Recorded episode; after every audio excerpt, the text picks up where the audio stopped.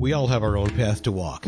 It may be obstructed, it may be winding, and no doubt it will have peaks and valleys, but it is ours alone. Like onlookers at a marathon, friends and family can offer encouragement along the way, but ultimately we decide the trajectory that we take.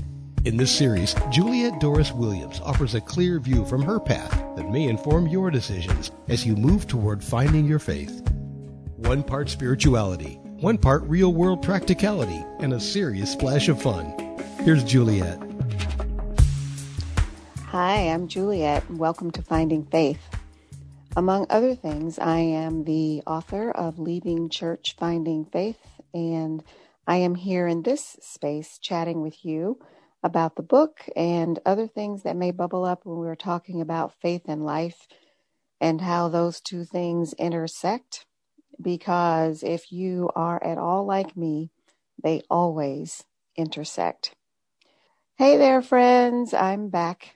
Had to take a little break to attend to important day job stuff. Gotta eat and gotta pay the mortgage, right? So if you go to the homepage for this podcast and follow me on LinkedIn, you will see that I run a nonprofit providing recovery support for people living with mental health challenges, uh, those with substance use and other addiction issues, and also survivors of trauma. And like all nonprofits everywhere, we have to dance to the timelines of the grantors, the grantors, those wonderful, uh, amazing, and blessed people who fund us to do the things that we love to do. Well, my grant was due and my brain was full. So no brand, no brain bandwidth outside of that priority, although this podcast wasn't far from my thoughts. Last time here on Finding Faith, I shared about being faithful in the dark. I shared how impactful one of Joe Biden's speeches was to me when he referenced a quote that gave him comfort while walking through the fog of grief due to the death of his adult son. That quote, faith sees best in the dark, stayed with me. It, it stays with me and, and sent me down a rabbit hole where I discovered my spirit twin, Soren Kierkegaard, the author of that quote. And there's so, so many other quotes of his that spoke to me, that speak to me. So skip back to that episode to hear more about that. One of his, one of Kierkegaard's other quotes that I love is the most common form of despair is not being who you are. That quote has so many layers of meaning to me, not just in the context of living a faith, living a life of faith, but also in honoring where you are, what you are feeling in any given moment. So last week, I needed to honor where I was, which was overwhelmed because of a deadline at work, borderline depressed due to lack of sleep, not a small my, amount of anxiety because of, well, partly because of too much focused attention on the news of the world. And once, but once I realized that I was stretched farther than was healthy, Self and I had a chat about hard deadlines and self imposed deadlines.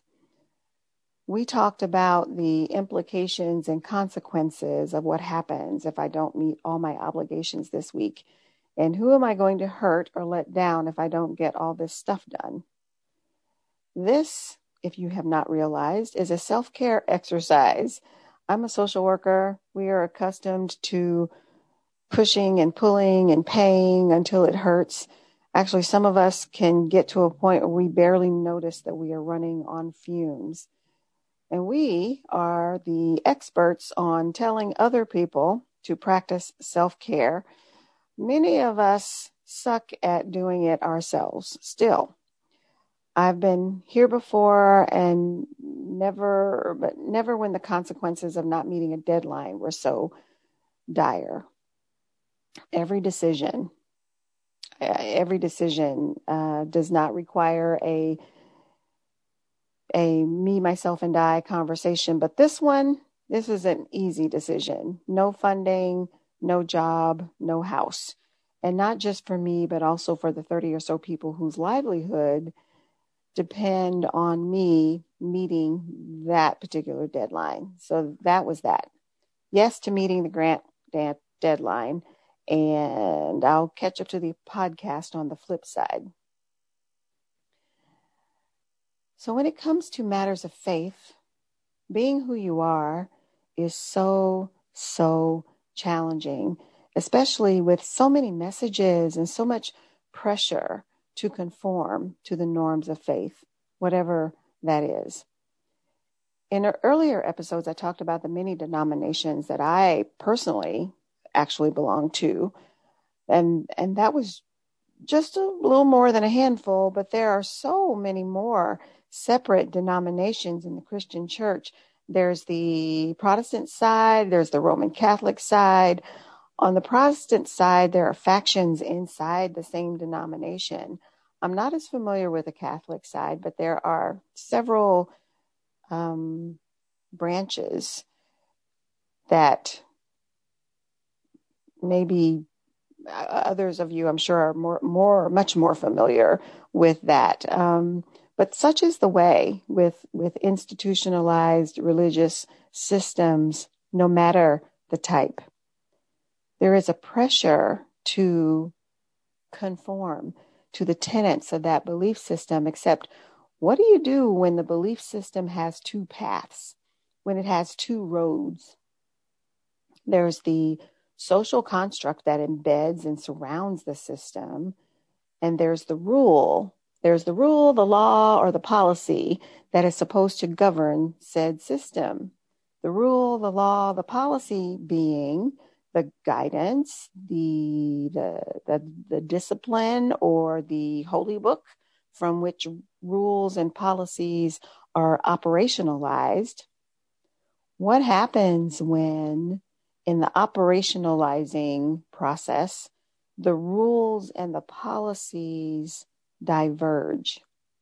They diverge in such a way that you have to decide which road do I take here?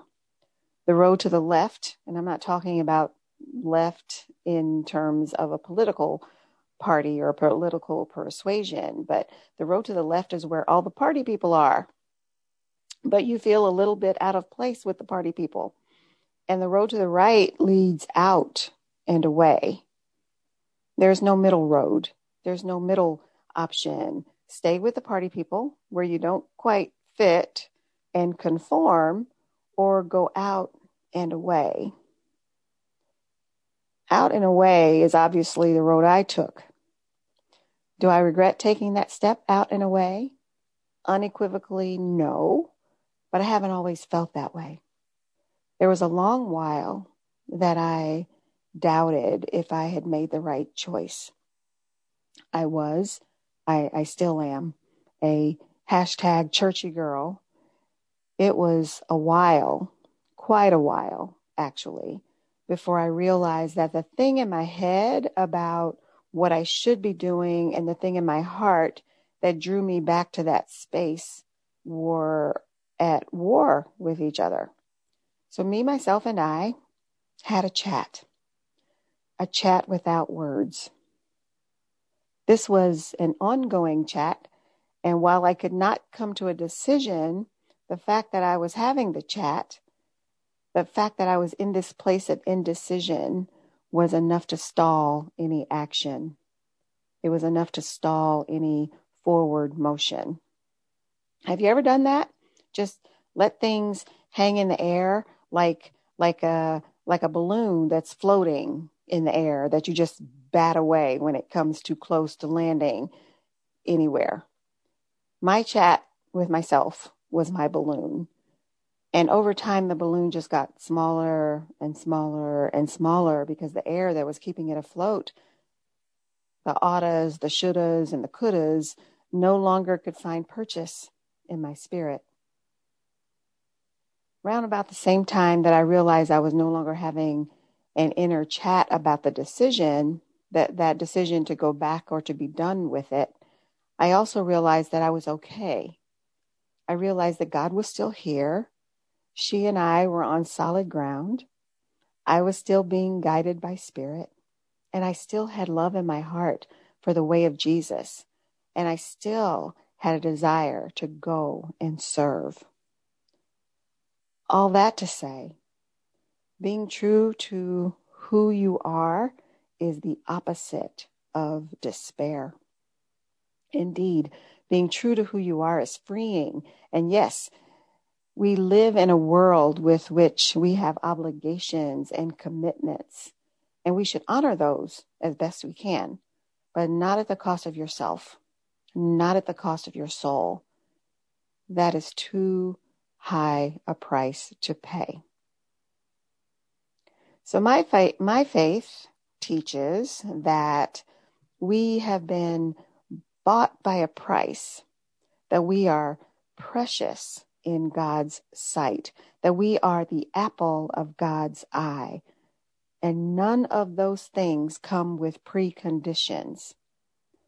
My faith teaches that we, my friends, were loved first. And the best thing that we can do with that love is love inward and love forward. Loving inward is that self care I talked about earlier, that honoring of the self. That loving forward is just what it sounds like. Extend love, send love, love big, love audaciously. The world needs that. We all need that. If we could just figure that part out. My, oh my, what a wonderful world that would be. That's all for now. Sending audacious love to each of you listening. This is Finding Faith.